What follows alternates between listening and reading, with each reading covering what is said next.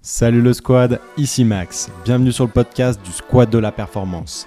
Avec mon passage dans un club professionnel, j'ai vu à quel point l'environnement et l'entourage de l'athlète étaient une des clés pour atteindre ses objectifs sportifs. À ce micro, tu entendras des professionnels de tout horizon qui vont te dévoiler leurs meilleurs conseils santé et performance. Rejoins le squad dès maintenant. Aujourd'hui, le squad, nouvel échange santé et performance avec le premier coach du podcast. Bastien est un entraîneur dans le triathlon. Bastien, bienvenue dans le podcast du squad de la performance. Peux-tu te présenter rapidement à ceux qui ne te connaissent pas? Salut Maxence, bah, merci pour, euh, pour l'accueil. Donc, euh, alors pour me présenter, je m'appelle Bastien, Bastien Kirangoff. Je suis entraîneur de triathlon. Donc, j'entraîne euh, principalement en ligne des athlètes de tout niveau, des courtes distances jusqu'à l'Ironman, voilà, pour les accompagner dans leur objectif de performance. Est-ce que tu fais aussi des épreuves un peu annexes au, triathlon? Je pense notamment au Suman Run, je pense notamment au, triathlon, au cross triathlon, comme on l'appelle. Ouais, j'ai des athlètes en fait dans, dans différents sports d'endurance. J'ai des athlètes en cyclisme, euh, en course à pied, en trail. Donc, euh, je me ferme pas uniquement au triathlon, même si c'est vraiment euh, mon, sport de prédilection.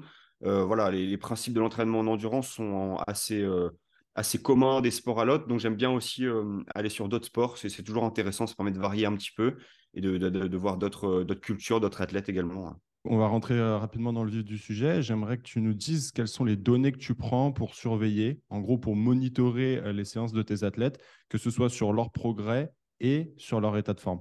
Vu que je travaille principalement en ligne, en fait, j'essaie d'utiliser un, maximum d'outils. Euh, c'est vrai que quand on a le contact physique, le, simple échange déjà permet dans. enfin, ça en dit déjà long. Mais le, fait que ce soit en ligne, il faut, faut être un petit peu plus. il faut regarder un peu plus loin. moi, je vais utiliser le, beaucoup le, RPE, les données de fréquence cardiaque, de puissance. Je vais essayer toujours d'associer en fait un facteur interne et un facteur externe. Donc, un facteur interne, une fréquence cardiaque ou. ou voilà, ou des fois ça peut être d'autres mesures avec un facteur plus externe, une allure, et puis c'est de comparer tout ça avec un ressenti. Et, euh, et puis de l'échange avec l'athlète. Enfin, c'est assez objectif, ça, suffit en général à avoir un bon retour. Quoi. Comme tu dis déjà, ne serait-ce que l'échange avec l'athlète, parce que même si tu n'es pas en physique, ça te permet quand même euh, d'avoir des échanges en, visio, au téléphone, et puis euh, potentiellement de temps en temps par message, ce qui permet peut-être d'avoir un retour sur... En tout, cas, moi, c'est comme ça que je le vis, d'avoir un retour parfois beaucoup plus régulier que quand on voit les gens en physique. Bien sûr, ouais. Bah, pendant un moment, j'utilisais beaucoup, enfin, j'utilisais la, la, HRV pour contrôler un peu, pour monitorer un peu la, fatigue. Et en fait, j'ai stoppé parce que, bon, simplement, un, un échange me donnait plus d'informations qu'une mesure. Et même si la HRV, c'est intéressant, bah, le problème, c'est que ça, des fois, ça faussait un peu la perception. C'est-à-dire que l'athlète euh, se sent bien, il a bien dormi, il se lève, il prend sa HRV et elle n'est pas bonne. Alors là, du coup, euh, pour peu qu'il soit assez à cheval sur les chiffres, ça lui fausse totalement sa perception. Alors qu'un simple ressenti, en général, voilà, quand, on se lève, on sait à peu près dire euh, comment on se sent. Après une séance également, en général, c'est voilà, c'est assez intéressant et ça suffit à, bien comprendre l'état de l'athlète en général. Quoi. Ouais, c'est intéressant ce que tu dis parce que effectivement, on, se rend compte qu'on a de plus en plus de data et du coup, les athlètes sont de plus en plus friands de ces data, mmh. en tout cas pour certains. Je pense qu'effectivement, le rôle d'un coach, c'est aussi savoir quoi donner et ne, pas donner à l'athlète, dans, bien, bien, évidemment dans un but de bienveillance pour, euh, pour euh, sa, son état de forme, sa, son état mental, sa performance, etc. C'est un témoignage que j'avais entendu, tu vois, une fois en podcast, où euh, il parlait de la Oura Ring, je crois, pour, euh, pour, monitorer son sommeil.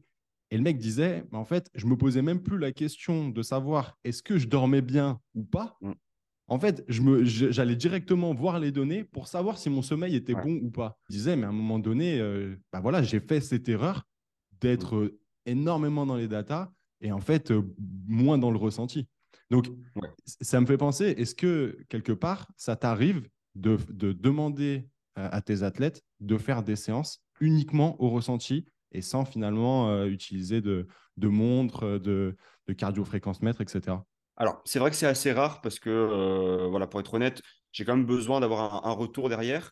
Mais maintenant, euh, quand, quand l'athlète est vraiment dans un, qu'il est dans un mauvais jour, tout ça, moi, je conseille de, euh, voilà, de couper l'écran. Euh, c'est vrai qu'aujourd'hui, euh, surtout dans les sports d'endurance, on a des écrans pour tout. Quoi. Donc, mm. c'est une bonne chose, comme ça peut être une mauvaise. Mais je conseille des fois, effectivement, de déconnecter de, tout ça. Quand la séance, elle, voilà, on sent que ça ne va pas passer, On n'utilise que le ressenti. Et puis voilà. Après, pour les athlètes qui ont, par exemple, qui n'ont pas de, de capteur puissance à vélo, qui sont un peu moins équipés, ou ça dépend aussi de l'athlète. J'ai des athlètes qui fonctionnent beaucoup au, ressenti. Euh, certains athlètes, si je leur donne un RPE, ils vont exactement dans, dans la zone souhaitée. D'autres, beaucoup moins, parce qu'ils vont souvent surestimer, sous-estimer. Ça dépend de l'athlète. Mais euh, quand c'est possible de le faire, je trouve que c'est une très bonne chose. Et pour les athlètes qui ont de l'expérience, c'est une bonne perception euh, de, de, la difficulté ou une, une, faculté à, à, se mettre dans les bonnes zones juste au ressenti. Franchement, voilà. Et, de même, de toute façon, ils le font. Je sais très bien que certains athlètes, pour un footing, je vais leur mettre par exemple une zone de fréquence cardiaque ils n'ont pas besoin de regarder. Ils savent très bien qu'à telle allure ou à tel ressenti, ils sont dedans. Euh, voilà. Mais moi, ça me convient très bien comme ça. Pour moi, un athlète justement qui arrive à percevoir son intensité, son, son RPE, comme tu en, as parlé, uniquement avec, euh, avec cette donnée-là, c'est euh, aussi souvent des, athlètes qui sont beaucoup plus confirmés, qui ont beaucoup plus de maturité dans leur entraînement. Ouais, bien sûr. En général, ça fait partie un peu des stades de développement de l'athlète. Quoi. Au début, il a besoin donc d'être d'être freiné un petit peu parce qu'il va tendance à aller dans les sports d'endurance, en tout cas, c'est souvent le cas. Ils vont avoir tendance à aller trop vite, à, surestimer leurs capacités. Et puis après, plus l'athlète se, se, développe et plus il va comprendre, plus il va savoir se, se caler, être plus prudent, être plus expert de, de ses sensations. Pour moi, c'est super important. Voilà, de, ça permet euh, sur toutes les séances de de jamais partir trop vite, de toujours bien gérer, de voilà, d'apprendre à, faire des bonnes séances et puis à, s'écouter. Je pense que c'est hyper important. Hein. Pour qu'on se rende bien compte, euh, j'aimerais que tu nous parles un peu du ratio pour chacune des épreuves de triathlon entre chacune des zones euh, d'intensité d'un point de vue bien évidemment global. Quand je parle des épreuves de triathlon, je parle de SML XL et, euh, et toutes les autres bien évidemment. Dis-moi déjà si je me trompe, l'épreuve olympique, le format olympique, c'est le format M. C'est le format M, c'est ça, ouais, ouais, ouais, C'est ça, c'est 1500, 40 et 10 km de course à pied, hein, exactement. Donc déjà, c'est conséquent. Peux-tu nous donner justement ce, ratio entre chacune des, épreuves? Oui, bien sûr. Alors déjà, ce qu'il faut se dire, c'est que le, triathlon, que ça soit du, euh, du S au, au, XL, au format Ironman, ça reste une épreuve, enfin, moi je le perçois comme ça, ça reste une épreuve de, de longue durée. C'est-à-dire que même si un S c'est une heure, voilà, on peut considérer que euh, effectivement, ça reste euh, quelque chose d'assez long comme, euh, comme effort. Mmh si on se met sur une échelle, voilà, en comparant beaucoup d'autres sports, ça reste assez long. Donc globalement, c'est des épreuves qui sont ultra dépendantes ou très majoritairement dépendantes du système oxydatif, donc du système aérobie. En fait, les, grands principes sont, restent les mêmes, peu importe la distance. Ce qui va changer, effectivement, ça va être un petit peu la, distribution des intensités. Mais ça, ça va, ça va changer par rapport à la spécificité de l'épreuve. C'est-à-dire qu'un triathlon S, globalement, une bonne partie de l'épreuve va quand même se trouver euh, en zone, euh, sur un modèle à 5 zones, on dirait en zone 4, en zone 5, donc sur une intensité euh, assez élevée, tandis qu'un Ironman va plutôt se retrouver en, zone 2 ou en, bas de zone 3, donc sur une, intensité qui est quand même beaucoup plus basse. Donc globalement, peu importe la distance, on aura une majorité d'entraînement à basse intensité, donc sous le premier seuil, en zone 1, zone 2, vraiment une intensité facile hein, pour, pour, voilà, pour ceux qui ne sont pas dans les sports d'endurance, c'est une intensité où je fais un footing, euh, je peux parler en même temps. Quoi. Voilà, c'est vraiment euh, quelque chose de facile. Et ensuite, on va avoir 20-30% de haute intensité ou d'intensité spécifique. Voilà, ça va varier euh, tout au long de l'année. Mais ce qu'il faut dire, c'est que globalement, sur la semaine d'entraînement d'un athlète, quelqu'un qui s'entraîne, voilà, on va dire qu'il s'entraîne 8 ou 9 fois dans la semaine, ce qui est pour un athlète qui recherche la performance, c'est à peu près le minimum en triathlon. En gros, il va y avoir une séance difficile par sport par semaine. Donc sur 8, euh, séances, on va avoir 3 séances dures et le reste, ça sera globalement de la basse intensité. Donc effectivement, on a un gros, gros quota euh, de, basse intensité. Et mmh. euh, surtout, ça montre ce que tu viens de dire. 8, 9 entraînements, c'est quand même assez important. Il y a plein de sports qui, qui ne font mmh. pas de même. Je pense qu'il y en a certains qui doivent se poser euh, peut-être euh, un peu des questions, même si effectivement, hein, ça, ça, reste un sport euh, particulier. Qui plus est, triathlon, ça veut dire trois sports. Et donc, être capable de développer ces trois sports, même si, bien évidemment, je pense que, tu dis-moi si je me trompe, mais tu ne peux pas développer les trois sports à la même vitesse et au même moment. Non, exactement. Ouais. alors, après, il y a aussi un effet entraînement croisé qui va plutôt bien fonctionner sur le, la course à pied et le vélo. Euh, en revanche, même si euh, effectivement l'entraînement croisé euh, est intéressant, il y a quand même, pour à la natation, il y a quand même des adaptations périphériques à créer. C'est-à-dire qu'on peut avoir on peut être très performant en, termes, au, niveau endurance sur le, bas du corps. Je prends par exemple des, athlètes voilà, qui, bah, par exemple, qui, jouent au foot ou à d'autres sports d'équipe quand ils passent en course à pied, en général, ils sont assez bons, voilà, parce qu'ils ont développé des adaptations propres, propres à la course à pied. Mais en natation, c'est quand même bien différent. On est peu adapté à, l'eau, entre guillemets. On n'est pas, pas habitué à, naviguer dans l'eau comme ça naturellement. donc, il faut quand même créer des adaptations périphériques et l'entraînement le, croisé fonctionne beaucoup moins. Mais effectivement, c'est compliqué de, de, développer les trois sports vite et en même temps. Quoi. En général, il faut faire un peu des choix et les choix, ils vont se faire soit par point fort, point faible ou par temps disponible en fonction des, des épreuves qui sont préparées. Quoi. Ouais, ok, bien évidemment. Plus la distance est importante et donc plus le volume est important et devient un facteur de performance. Cependant, tu mets beaucoup en garde sur euh, les cultes des volumes énormes quand euh, certains évoquent 20-25 euh, heures hebdomadaires, ce qui amène à faire énormément de volume. J'aimerais que tu nous parles du principe de base de dose minimale effective. Le truc, c'est que dans les sports d'endurance, il y a quand même une relation assez linéaire entre volume et performance. Mais moi, ce que j'aime dire, c'est que le volume, euh, c'est un peu la conséquence du développement de l'athlète. C'est-à-dire que derrière tout ça, il y a une surcharge progressive, il y a une amélioration des capacités de récupération, de, son environnement avec le temps. Mais euh, on ne peut pas se dire du jour au lendemain, tiens, je veux être performant, je fais 25 heures et, je me l'applique comme ça. Non, ça demande tout un cheminement et tout un développement. Euh, et, pour ça, il faut, dans un premier temps, évaluer les capacités de récupération. C'est-à-dire que faire 25 heures, il y a beaucoup de triathlètes qui sont capables de le faire, mais qui vont le faire toute l'année, il y en a très très peu. En fait, euh, mmh un triathlète amateur qui a un travail, c'est tout simplement pas possible. Hein. Même 20 heures, euh, voilà, c'est très très compliqué. Donc moi, ce que je trouve hyper intéressant, c'est d'abord trouver un peu les, les capacités de récupération. Qu'est-ce que l'athlète est capable de réaliser et d'absorber? Voilà, et, ce, toute l'année, sans, sans blessure, sans, sans, rien. Et de là, en fait, on va utiliser le concept de, minimum effectif dose. C'est-à-dire qu'on va choisir une dose fait progresser, qui de fatigue. Et moi, j'ai plus approche de long terme, donc je préfère qu'on choisisse, par exemple, un athlète qui est capable de faire et d'absorber 15 heures. Je préférerais lui mettre 12 ou 13 heures, mais ce toute l'année, pour qu'on puisse éviter les, les, les, les, blessures, les fatigues chroniques, des choses comme ça, mais progresser de façon linéaire. Quoi. Pour moi, c'est un principe également de base même si je ne mmh. suis pas du tout dans, ce genre de, domaine. Au final, c'est un, un, principe qui est transférable autant d'un point de vue tissulaire que d'un point de vue donc systémique au niveau euh, voilà, du système énergétique. Et moi, j'aime bien aussi euh, prendre en, charge, euh, en compte pardon, le, le, volume maximum mmh. récupérable. Quand les, les athlètes me, me, contactent, et peut-être que toi, tu dois avoir un peu le, le même constat, c'est que certains sont soit en dessous de la dose minimale effective, soit mmh. au-dessus euh, du volume maximum euh, récupérable et pas du tout entre, au niveau du spectre entre tout ça. Effectivement, il y a beaucoup ce phénomène-là et on l'a beaucoup dans. Alors, ça va être un peu deux, extrêmes. Soit on va avoir des athlètes qui, qui, ont des objectifs mais qui ne s'impliquent pas assez vis-à-vis -vis de l'objectif, ou des athlètes qui sont très trop motivés et qui vont aller au-delà du spectre et c'est eux qui vont facilement se blesser. Alors c'est une bonne chose que c'est des athlètes qui sont capables de, s'entraîner beaucoup, qui sont très dévoués, mais qui vont vite à l'erreur aussi parce qu'ils euh, ont une volonté d'en faire beaucoup. C'est vrai que moi j'essaie toujours de bien gérer ça parce qu'à chaque fois qu'un athlète va me contacter, je vais souvent avoir l'athlète qui va me dire bah, écoute, euh, moi avec mon emploi du temps, je peux m'entraîner 15 heures. Mais avant d'en venir là, moi je vais voir l'athlète, qu'est-ce qu'il a fait avant? Qu'est-ce qu'il a fait? Depuis combien de temps? Et souvent, je m'aperçois que finalement, 15 heures, c'est trop ambitieux. Il vaut mieux commencer plus bas et on verra plus tard. Et au final, quand on commence à 12 ou 13 heures, on se rend compte que déjà, le tenir sur l'année, quand un athlète a une vie de famille, des choses comme ça, et eh ben, ce n'est pas toujours facile. entre ce qui est faisable et ce qu'il faut faire, il y a toujours, un, toujours une différence. Et ça, c'est au, coach de, l'évaluer après pour bien conseiller. Quoi.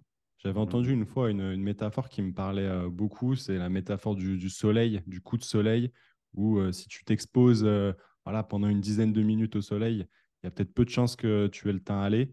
En revanche, si tu t'exposes euh, peut-être 5 euh, heures, il y a plus de chances que tu chopes un, coup de soleil et que du coup, tu sois au-delà euh, de, ce temps aller. Bien évidemment, c'est conceptuel. Hein. Ne, ne venez pas, me parler de, mélanine en fonction mmh. des gens. Mais tu, as parlé de, famille, de vie de famille. Tu as parlé bah voilà, de problématiques, on va dire, professionnelles, etc. Ça, ça m'évoque beaucoup, en fait, la notion de, surentraînement, surtout chez, chez un public amateur. Est-ce que c'est des choses que tu retrouves, toi, chez ces athlètes? Ouais, effectivement. En fait, on, va surtout le retrouver, alors comme toujours, chez les athlètes qu'on a dans les sports d'endurance qui sont très, très motivés et qui sont. Et en fait, c'est surtout c'est psychologique parce que c'est des athlètes qui sont tellement motivés que ils, sentent qu'ils sont fatigués, ils le savent, qu'ils en font trop, mais leur psychologie, leur envie de performer est au-dessus de ça. Donc, ils, vont, ils vont continuer.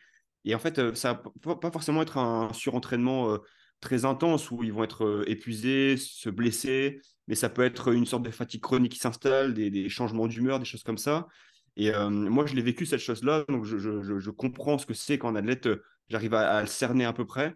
Mais il faut faire très attention à ça parce que ça commence comme ça et ça peut terminer par des blessures plus importantes ou un moment où on le voit beaucoup dans les sports d'endurance et en triathlon, des, des burn-out complets où, où les gars ils lâchent tout parce que c'est trop, quoi, c'est trop de concessions. Donc, on en revient encore au, à, la MED, au minimum effectif dose. Et mmh. ben, quand on cale bien ça, on évite ce genre de, choses-là. Et c'est aussi plus de plaisir dans la pratique parce que c'est plus, c'est pas vu comme une contrainte et comme quelque chose de. Un, sport qui prend autant de temps, ça peut vite euh, devenir compliqué. Et je pense que beaucoup d'athlètes le vivent. Ça te permet d'avoir euh, une progression toute l'année et ne pas avoir de, phase de plateau. Alors, bien évidemment, je pense que parfois ça, ça doit arriver, mais tu n'as pas euh, cette obligation de un peu deload la, ta charge et, et ton intensité d'entraînement. Ouais, c'est ça exactement. Bah, quand un athlète a besoin euh, trop régulièrement de se dire euh, ah là, il faut que je fasse une semaine de décharge, voilà. En général, c'est que on est au-dessus de la, MED. Voilà. Quand, quand, on, y est, normalement, euh, même si c'est un peu contraire au principe qu'on va, qu'on va voir dans les systèmes de planification où il faut trois semaines de charge, une de décharge, etc. Quand on est bien dans la MED, on, peut continuer toute l'année sur le, même volume et on va s'adapter au fur et à mesure. On n'aura pas besoin de semaines de décharge ou autre tant qu'on récupère bien, qu'on dort bien, qu'on mange bien, les adaptations vont se faire en continu. Donc euh, voilà, je pense que ce principe-là, c'est vraiment la clé pour durer dans le sport. Et euh, dans le triathlon, euh, on le voit de plus en plus chez certains athlètes, même professionnels, qui finalement s'entraînent peut-être 25 heures par semaine. On le voit avec le, français Sam Ledlow, qui a terminé deuxième au championnat du monde donc l'année dernière.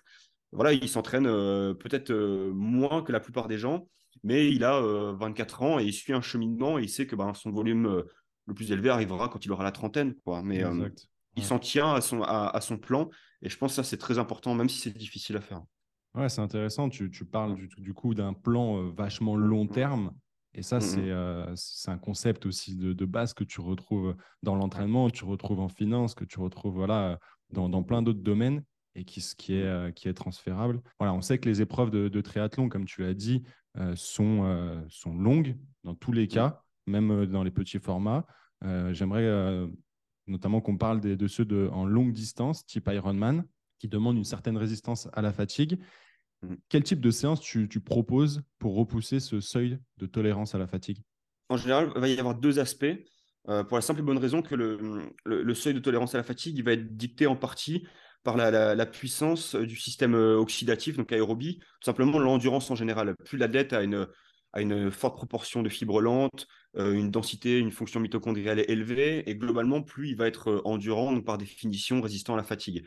Mais après, il y a des séances un peu spécifiques pour préparer aux courses qui, vont être mises en place. Donc ça peut être des très longues sorties. Je pense aux athlètes qui préparent des Ironman, ça va être par exemple 6 heures à vélo, 2 heures en course à pied, des séances à basse intensité simplement. Et après, on va aussi utiliser des, séances d'intervalle, par exemple en, zone 3, donc en intensité, euh, on dirait tempo, modéré, euh, entre le premier et le second seuil. Et là, en fait, ça va nous permettre de recruter des fibres musculaires qu'on ne va pas recruter à basse intensité pour améliorer leur, euh, leur capacité d'endurance, qu'elles soient moins fatigables et, in fine, bah, développer la résistance à la fatigue encore plus sur les, sur les intensités spécifiques à l'épreuve. Parce que voilà, on peut être résistant à la fatigue à une intensité et peut-être un peu moins à une autre. Donc c'est important de choisir l'intensité de son épreuve et développer sa résistance à la fatigue à cette intensité euh, spécifique. Quoi. il y a un peu ces deux aspects-là. Très très clair. J'aimerais euh, qu'on parle de deux notions, l'économie et l'efficience. Je vais mmh déjà te les, laisser euh, les décrire. Effectivement, il y a les, deux versants qui sont, qui sont un petit peu différents, mais qui finalement sont reliés par différents points. L'efficience, en général, on va alors ça, dépend de comment on le définit, mais ça va être plutôt au, niveau métabolique, au niveau utilisation des substrats. Et puis l'économie, ça va être plutôt euh, une relation euh, VO2 max et enfin VO, 2 pardon et, allure. Donc ça va être deux termes un petit peu un petit peu différents, mais les deux en fait sont assez reliés. Pourquoi? Parce que quand on a une, bonne économie, donc un bon ratio VO2 et allure, c'est signe d'un système euh, oxydatif, toujours, hein, un système aérobie bien entraîné. Et quand on a un système oxydatif aérobie bien entraîné, au niveau métabolique, on va avoir une, utilisation plus importante des, des graisses, des lipides, au, et, afin d'épargner les réserves de glucides. Donc en fait, les deux sont, sont totalement liés. Et on se rend compte que ce, cette économie, cette efficience, elle est surtout dictée par, euh, toujours pareil, par la force du système oxydatif et par la, et par la pratique. Euh, pour vraiment voilà, euh, que, le, le, le, corps se, devienne efficient sur un, sur un geste spécifique, un peu comme, comme la marche. Hein. Quand on est petit, marcher, c'est très éprouvant.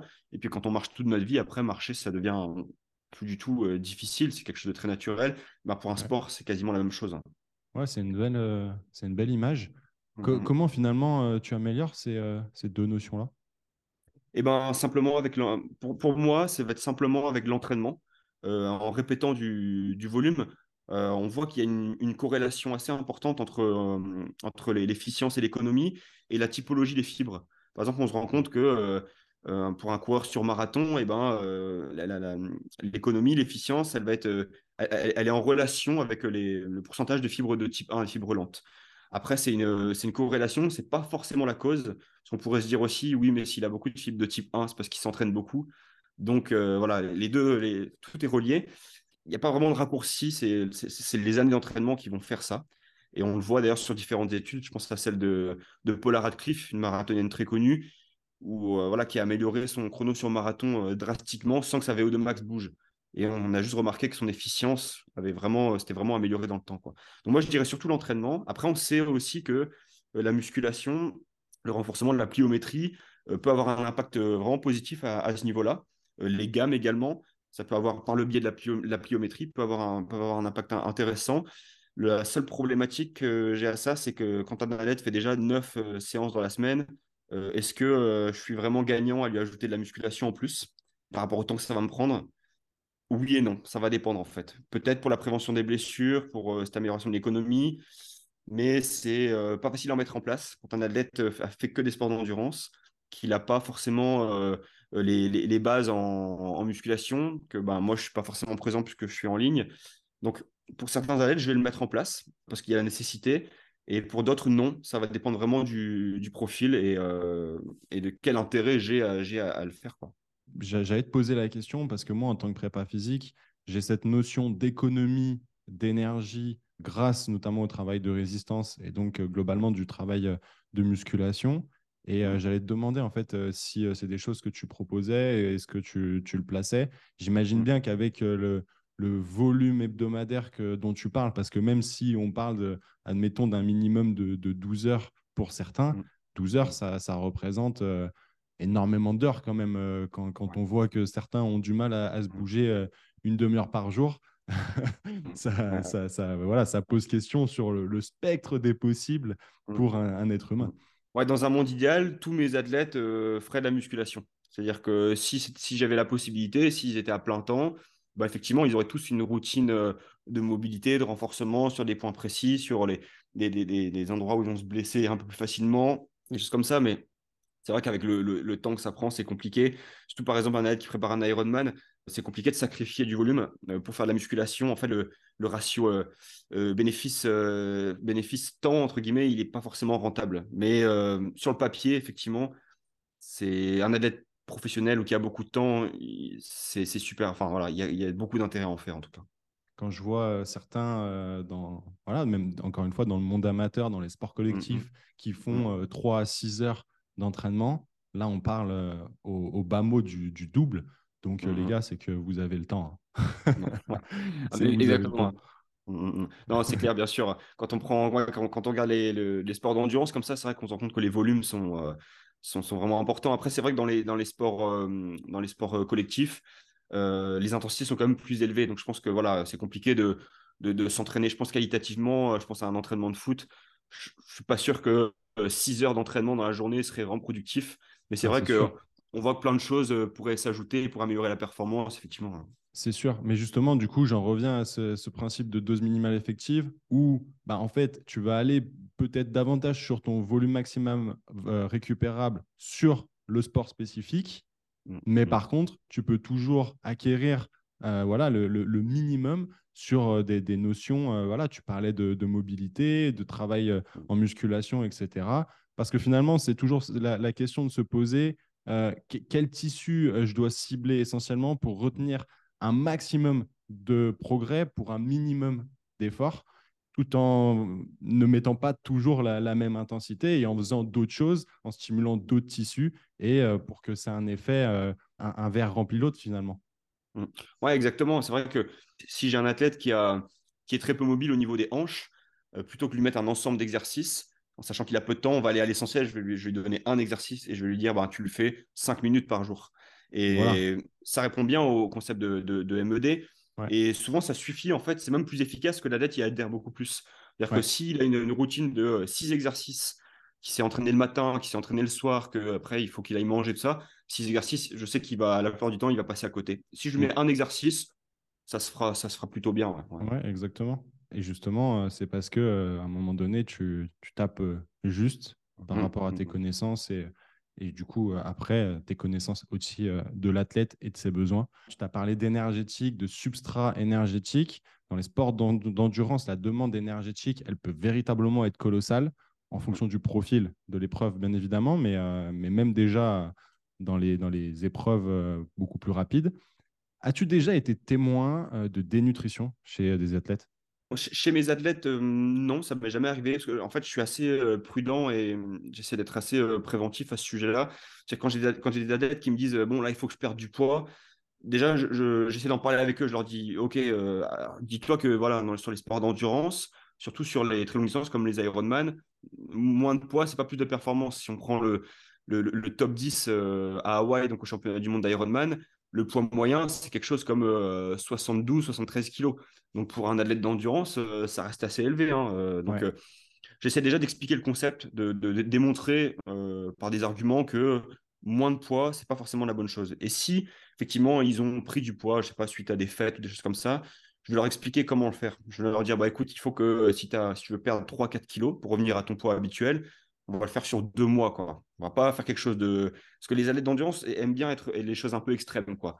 Euh, bon, je vais, par exemple, je vais arrêter de manger euh, pendant mes sorties vélo, mauvais plan, euh, des choses dans ce genre-là. Donc ça, je vais vraiment essayer de l'éviter. Donc moi, j'ai jamais eu d'athlète chez moi à, qui c'est à, qui c'est arrivé en tout cas, mais j'ai déjà eu connaissance dans, les milieux d'endurance, vu des athlètes qui effectivement étaient vraiment dans, dans, la restriction au niveau, au niveau alimentaire, quoi. Mais ça, ça se paye toujours, soit par la blessure soit par le burn-out. Enfin, c'est vraiment le, le, mauvais plan. Quoi. Mais ça mmh part, ça part d'une incompréhension. Ça part de, euh, cette impression que plus on est léger, plus on va vite. Alors que euh, pas du tout, en fait. On le voit, on le voit bien dans les sports d'endurance euh, que ce n'est pas le cas. Il faut un poids qui soit naturel, qui permet d'être en pleine forme, qui permet surtout de s'entraîner. Parce que mmh. si on mange, on mange peu et qu'on ne peut pas s'entraîner, ben, on ne sera pas performant, tout simplement. Ouais, c'est le fuel. C'est le fuel, c'est le carburant, effectivement. Et c'est vrai que malgré tout, dans le triathlon, c'est, on va dire, la, fourchette haute en termes de, masse par rapport à d'autres sports d'endurance. Je pense à des marathoniens ou des ultra-trailers où les profils sont complètement différents. Les profils sont différents, mais après, on observe aussi pour chaque discipline un peu de, variabilité. Euh, et, il faut toujours aussi essayer de, comprendre est-ce que les profils qu'on va voir sur, euh, sur marathon, qui sont les meilleurs, est-ce que leur, leur, poids faible est une cause ou une corrélation de la performance? C'est-à-dire que si on prend par exemple, euh, c'est pas des Kenyans, et eh ben, si on regarde la population kenyane, on va avoir des profils qui sont assez, euh, même qui sont pas marathoniens, hein, assez similaires. Donc, est-ce que le, ce, poids léger est simplement une corrélation ou vraiment la cause? Puisqu'on va avoir aussi des marathoniens, certes un petit peu moins performants, des gens qui vont être en 2,20, euh, 2,15, même si ça reste des chronos vraiment très, très importants, hein, qui sont vraiment euh, très forts. On va avoir des profils un peu plus lourds quand même. Quoi. Et c'est là où certains, je pense, se trompent de vouloir calquer un modèle par exemple le modèle kényan euh, sur un sport comme le marathon. Mhm. Alors que bah, finalement, euh, toi, tu es, né en France, tu es né aux États-Unis, tu es né en, Asie, et en fait, euh, de base, tu pars pas du tout avec les mêmes cartes dans les mains, en fait, mhm. que ce soit positif ou négatif, bien évidemment. Comment tu vois l'évolution du triathlon en France d'ici une dizaine d'années? Je le vois très positivement. C'est-à-dire la France, on est quand même une nation forte du triathlon. Euh, que ce soit sur courte distance comme sur longue distance. Alors, longue distance, on, était peut-être un petit peu moins avant. Il y a eu une époque où c'était vraiment les Allemands qui étaient très forts. Je pense que c'était surtout une histoire de culture. Mais maintenant, en fait, on, se rend compte un peu d'un changement. Avant, le, les, épreuves de longue distance étaient moins, euh, voilà, moins convoitées par les athlètes. Mais maintenant que ça se développe bien, c'est beaucoup plus regardé, donc naturellement, il y a des prize money plus importants, il y a, une, voilà, il y a une, attraction pour ces distances-là qui est beaucoup plus forte. On commence à avoir des athlètes de courte distance qui arrivent sur, sur le long. Et nous, en France, on a un vivier d'athlètes de courte distance qui est vraiment très performant et qui passe très bien sur, sur le long. Hein. Je pense à Léo Bergère, ou des jeunes comme euh, Sam Ledlow, voilà, qui ont, euh, c'est des, jeunes qui ont 23, 24, 25 ans, qui sont dans leur période de, leur carrière où ça va que monter. Je pense que ça va attirer derrière, c'est comme tout, hein, c'est comme euh, quand la France gagne la Coupe du Monde, bah, derrière, il y a une vague de, licenciés dans le milieu du foot. Je pense que ça va être pareil en triathlon, c'est-à-dire que ça va donner envie, ça va créer un élan, et plus de, un, plus gros vivier, ça fera in fine plus d'athlètes performants. Donc, moi, je pense qu'on va vraiment vers des bonnes années dans le triathlon français, en tout cas tu te rends compte que ben, plus il y a de, licenciés, plus tu as de mmh. chances de trouver euh, les perles dans, ce vivier-là. Mmh. Donc, euh, selon toi, euh, Paris 2024, c'est de bonne augure? Ben, on a des, en tout cas, on a des, athlètes qui, peuvent le faire. Hein. Léo Berger qui a été champion du monde, beaucoup d'athlètes qui, peuvent, qui peuvent gagner. Voilà. Alors après, ça reste des courses, des courses d'un jour, donc c'est toujours dur de, toujours dur de savoir. Il y, a, beaucoup de facteurs qui, qui, sont non maîtrisables, mais en tout cas, les, capacités pour, pour, gagner, euh, on, sera vu comme favori. En tout cas, il n'y a pas de doute. Hein. C'est vrai que j'ai hâte. Et tu vois, tu parlais d'événements, de victoire, et ne serait-ce que déjà d'avoir l'événement euh, chez soi, euh, c'est top. Alors, bien évidemment, il y a, y a plein d'autres épreuves et plein d'autres sports qui vont concourir pendant ces, ces JO Paris 2024. Mais pour autant, c'est euh, des sports qui vont être quand même vachement mis en valeur, davantage mmh que par exemple le foot qui est pas trop un sport olympique. Et donc, euh, c'est intéressant euh, malgré tout mmh d'avoir tout, tout, ce spectre-là. Et ouais, c'est important pour, pour les enfants qui, qui, vont regarder tout ça et pouvoir s'identifier bah, à, cet événement. Ouais, bien sûr. Puis en plus, en France, on a, la chance d'avoir donc les, les grands prix de première, deuxième division et on a vraiment une densité un niveau qu'on retrouvera dans aucun autre pays. C'est-à-dire qu'aujourd'hui, une, une D1 de, triathlon euh, en France, comme, il y en a tous les ans, euh, il y a 4 ou 5 épreuves, ça peut être aussi relevé qu'une Coupe du Monde, en fait. Euh, c'est-à-dire qu'on peut voir un, un, champion olympique qui vient sur la D1 et faire dixième, quoi. Donc, c'est, on a vraiment un, un, potentiel de développement pour les athlètes qui sont performants, où ils peuvent s'aligner sur des courses très importantes. Donc, on a, on a tout ce qu'il faut pour pour, pour ça. Maintenant, il faut euh, appuyer un petit peu aussi le long distance, parce que la, fédération est portée uniquement courte distance, et le long distance, c'est un peu euh, mis de côté. Et pourtant, on voit qu'il y a quand même beaucoup de choses à faire. On a des athlètes très performants. Donc, euh, j'espère que dans les années à venir, ça sera plus mis en avant, en tout cas. Non, mais c'est top que tu parles de, ça, parce que c'est vrai qu'on est quand même beaucoup matrixé dans, dans, par le foot. Il y a, le foot est, très, très visible dans, dans, les médias, etc et on va mmh dire ah, la Ligue 1 euh, comparativement aux, autres euh, divisions euh, étrangères, c'est un peu en dessous, blablabla. Mais au final, on se rend compte que dans d'autres sports, ce n'est pas du tout le cas. Je pense aussi, par mmh. exemple, tout simplement au rugby, hein, où le top 14 est très, très mmh relevé. Et puis, je pense qu'il y, y, a encore plein d'autres sports où je n'ai pas forcément de très grosses connaissances, en tout cas d'un point de vue de division. Mais c'est top, c'est de bonne augure pour, pour tout ça. Ok, on va passer à la dernière partie du podcast. J'aimerais que tu nous donnes le meilleur conseil que tu puisses donner à un sportif moi, ouais, le, meilleur conseil, ce serait la, patience. Le, on, parlait tout à l'heure du, chemin de, développement, du plan un peu de, carrière. Moi, ça serait vraiment ça, savoir euh, être patient, établir un plan et s'y tenir, euh, même quand, quand, quand, ça stagne, quand il y a des blessures, quand il y a des choses comme ça. Vraiment voir, euh, voir à long terme et, et s'y tenir, vraiment, voilà. C'est vraiment, le, pour moi, le point le plus important. Parfait. C'est qu'encore une fois, c'est des, notions qu'on retrouve dans, dans plein d'aspects. Euh, je m'intéresse pas mal à tout ce qui est économique. Et au final, mmh euh, sauf si tu es un, un, pro du trading, mais euh, ça ne fonctionne pas. C'est le 1%. Et si tu n'as pas ces connaissances-là, ça ne fonctionne pas. Bah là, c'est un peu pareil. Je pense que si tu t'amuses à, à, faire un peu la révision du dernier moment de l'étudiant avant une épreuve, ça ne fonctionnera pas. Et, et du coup, je pense qu'il y a cette notion aussi de te dire, OK, j'ai des objectifs long terme et j'ai des mini-objectifs au sein même de, de, cette, euh, de ce gros objectif. C'est très, très clair. La patience, c'est une notion clé. Je, je crois savoir que tu es assez autodidacte dans le triathlon. Est-ce que euh, tu aurais une ressource, un documentaire, un livre, voire même euh, plusieurs, hein, bien évidemment, à nous conseiller? Oui, bien sûr. Alors, moi, j'aime bien être, regarder un petit peu de tout. C'est-à-dire que J'évite au maximum d'avoir une seule source pour éviter d'avoir des biais aussi, parce que forcément, on a tous un peu une méthodologie dans laquelle, dans laquelle on croit, et j'essaie toujours d'aller voir des choses qui vont, même si c'est pas toujours, enfin c'est pas toujours facile, des choses qui sont un peu à l'encontre de mes méthodes pour essayer vraiment de. Et ça permet des fois de changer d'avis, de comprendre. Donc je regarde vraiment de tout, mais en, livre intéressant, je dirais Eat Science, qui est vraiment un livre. Alors il est en anglais, mais il ça regroupe vraiment un paquet de connaissances et mmh ça aborde tous les sports. Hein. Je pense à ceux qui sont dans les sports euh, collectifs et tout. Il ça parle de tous les sports. C'est vraiment solide. Après, sur le, la, méthodologie de l'entraînement euh, pour la course à pied, la, la Jack's Running Formula, qui est très bien aussi, qui est un livre vraiment, euh, vraiment bien fait. Et après, moi, c'est surtout ben, aujourd'hui sur Internet, hein, parce que on va pas se mentir, ça va tellement vite sur le net. C'est-à-dire que quand il y a des, des entraîneurs voilà, qui, vont être, qui vont être interviewés, on, a des informations tout de suite. Donc, je vais beaucoup sur YouTube, je regarde les, chaînes voilà, où il y a beaucoup de podcasts, de vidéos. J'essaie de prendre un peu l'expérience de, tous les entraîneurs. On a comme cette chance-là, où je pense à 20-30 ans en arrière, on ne pouvait pas avoir cette portée et cette connaissance vraiment du, monde entier et d'un entraîneur à un autre. Aujourd'hui, c'est possible. Euh, on va sur notre téléphone, sur YouTube, et puis on a des, des partages d'expériences. Et je pense qu'il faut multiplier toutes ces sources d'informations pour, pour, pour, vraiment développer l'expertise.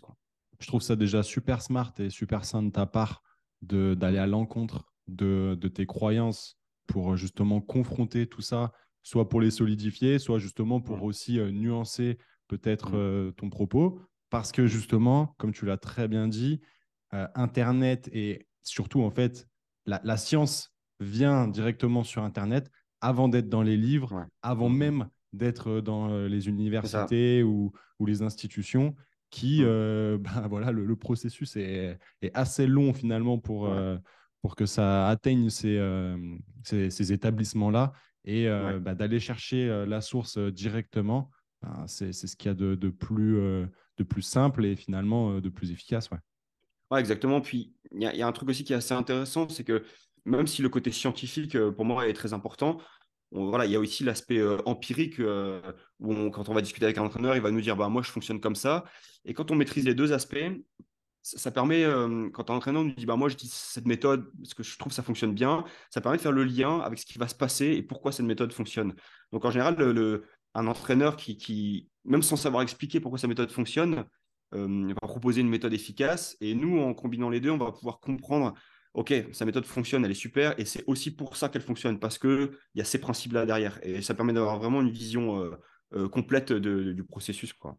Tu vois, c'est exactement, euh, tu, mmh. tu parles d'empirisme, et c'est mmh, mmh. exactement une des raisons pour laquelle aussi je fais ce podcast, parce que ça me permet d'échanger avec toi, avec tous mes invités au préalable et, futurs, et justement bah, de, confronter, de remplir un peu mon vase de connaissances. Et puis, mmh. ben, parfois, il y en a certains qui, disent des choses où je suis pas totalement d'accord, mais ça me mmh. permet de, confronter et voilà, d'aller chercher davantage d'informations sur le domaine parce que je me rends mmh. compte que les, les, mes interlocuteurs pensent différemment de, moi. Et je pense que c'est pareil pour chacun de nos, auditeurs qui, qui, vont nous écouter et qui vont avoir une, une vision peut-être différente de la nôtre dans un premier temps et euh, mmh mettre un petit peu d'eau dans son vin. Et c'est un très bon conseil. Si tu pouvais passer un moment avec une personnalité, qu'elle soit vivante ou non, qui serait-ce et pourquoi? Je pense que ça serait pas forcément dans le sport, ça serait plutôt une autre personnalité, mais moi, ce qui, ce qui vraiment qui me ferait rêver, c'est de bah, passer une journée avec un, entrepreneur très connu, je sais pas, par exemple Elon Musk ou, un investisseur très connu, ou Warren Buffett, des gens qui ont vraiment fait des choses euh, hors du commun. Et, je trouve que c'est le genre de, de personnalité on a toujours des choses à apprendre. Quoi. On dit, ah ouais, ok, euh, c'est possible de faire des choses comme ça. Et c'est vachement inspirant. Moi, ce serait plutôt ce genre de personnalité-là. Euh, ça me plairait bien de voir à quel point euh, le spectre un peu de l'humain, quoi, à quel, quel point des choses extraordinaires peuvent être faites. je trouve ça super intéressant. Parfait. Tu es le premier à me parler de, de notions comme ça, avec des gens qui sont vraiment, entre guillemets, à l'opposé du sport, qui ont, à mon sens, pas vraiment d'attache avec le sport. Mais encore une fois, c'est ce dont on parlait tout à l'heure. Il y a, des vrais parallèles qu'on peut faire. Et mmh. puis, euh, puis, bon, ça fait sens par rapport aussi à, ton activité euh, qui, malgré tout, est un business entrepreneurial. Et donc, euh, très, très, très, intéressant. Pour mmh. ceux qui ne connaissent pas, j'imagine que vous connaissez tous Elon Musk et, ses frasques. voilà, je pense qu'il y a, y a à boire et à manger. Mais en tout cas, ça reste quelqu'un qui, à mon sens, fera évoluer le, monde. Après, mmh chacun voit midi à sa porte et, aura sa pensée sur, sur cette personne. Mmh. Mais Warren Buffett, un peu plus âgé, c'est vraiment mmh une quelqu'un, si vous ne connaissez pas, allez vite vous renseigner sur, sur ce monsieur. Ouais, c'est ça. Puis au-delà du, au du côté entrepreneuriat et finance, c'est aussi l'état d'esprit qu'il y a derrière. Quoi. pour ceux qui vont voir Warren Buffett, c'est quand on parle d'aspect long terme, bah, Warren Buffett, c'est l'exemple typique. Hein. Ça montre qu'avec le temps, il y a beaucoup de choses qui sont possibles. Ah ouais, ouais, il représente véritablement ça. C'était très, très clair. Quel serait le meilleur moyen euh, de te contacter, tout simplement bah, pour te remercier d'être passé sur le podcast? Ou euh, tout simplement si euh, certains font du triathlon et qu'ils ont envie de travailler avec toi? Ou peut-être mmh même des, des, gens, des débutants ou qui, qui, ne sont pas du tout encore dans, dans cette discipline, qui ont envie d'aller voir un peu, plus, un peu plus loin sur, sur ce sport qui est le triathlon et, et, pouvoir travailler avec toi, tout simplement alors moi, je, suis assez disponible voilà, par email ou, par, ou sur Instagram. Euh, pour ceux qui, voilà, qui veulent un peu de contenu sur, euh, sur les sports d'endurance, j'essaie d'être assez actif euh, sur Instagram. Je mets souvent des, petites vidéos. J'ai une newsletter également. Donc, donc voilà, je suis, on peut me contacter un peu partout. Je réponds à, je réponds à tout le monde. Je n'ai pas 100 000 abonnés, donc j'ai la, chance de pouvoir répondre à, tout le monde et ça me fait plaisir. Donc, donc voilà. Parfait. Tu as raison de dire que ça peut être aussi une chance, bien évidemment. Bah, bien sûr. Mm. on mettra tout ça, bien évidemment, en lien dans, dans la description. Je vais te poser la, la question passe décisive. Qui aimerais-tu entendre passer au micro du squat de la performance? Dans, dans, l'intérêt de ceux qui écoutent aussi, pour euh, vraiment avoir un, maximum d'informations, je pense à, deux personnes. Donc, mhm. euh, pour, le, pour le versant euh, endurance et préparation physique, alors je ne sais pas si tu l'as déjà eu, mais il y a Rémi Rivet qui, qui, produit, qui est vraiment très intéressant. Il fait des choses, des choses vraiment bien. Préparation physique, il est, il est très calé aussi. Il, a, il propose des, des, choses voilà, sur Instagram qui sont vraiment très bien aussi. Et après, j'ai un, ami à moi, alors qui n'est pas du tout euh, présent en tant que, que, créateur de contenu sur les réseaux, mais qui est préparateur physique au, au, BBH, donc au Brest-Bretagne Handball. Okay. un club de hand assez connu et qui est en fait mon, meilleur ami avec qui on échange beaucoup. Et, euh, et, je pense sur certains aspects, il aurait beaucoup de, beaucoup de choses à, dire avec son expérience aussi du sport de haut niveau. C'est assez intéressant. Ok, parfait. Rémi, je vois un petit peu euh, ce qu'il fait sur les réseaux, même si je n'ai pas encore poussé un peu ces, euh, ces notions. Et euh, bah, le handball, parfait. Personne n'est euh, encore intervenu sur, sur ce sport. Et puis, quand bien même, génial. Je contacterai bien évidemment ces, ces, personnes. Merci pour la reco. Bastien, je te laisse le mot de la fin. Bah, écoute, bah, je te remercie de m'avoir m'avoir accueilli sur, sur, sur, ce podcast. Et puis, toujours un plaisir d'échanger. Donc voilà, c'est toujours, ça me fait toujours plaisir voilà, de, de, discuter, d'aborder un peu des notions, de, voir ce qui se rejoint et tout ça. Et, et je trouve que c'est le meilleur moyen d'avancer et de développer nos compétences, de vraiment euh, s'exprimer aussi euh, un peu euh, en public. Quoi. Ça, ça, permet de vraiment de, pousser notre connaissance, nous pousser à aller chercher d'autres choses. Donc, je trouve ça super intéressant. Bah, génial. Bah, merci mmh. beaucoup à toi aussi, hein, Bastien, mmh. pour, pour toutes les pépites, toutes, toutes les connaissances que tu nous as apportées, notamment sur, sur ce sport qui est le triathlon. Et puis à toi qui nous as écoutés jusqu'au bout, N'oublie pas de t'abonner au Squat de la Performance sur YouTube et ta plateforme de podcast préférée. Tu retrouveras bien évidemment toutes les informations en lien euh, dans la description. Si tu as kiffé notre échange, pose ton 5 étoiles et un commentaire auquel je répondrai bien évidemment avec un grand plaisir. Ça donne de la force et permet un meilleur référencement du podcast pour que davantage de sportifs aient accès aux pépites de Bastien. Nous, on se retrouve mercredi prochain. D'ici là, je te souhaite de prendre un maximum de plaisir dans ton sport. Force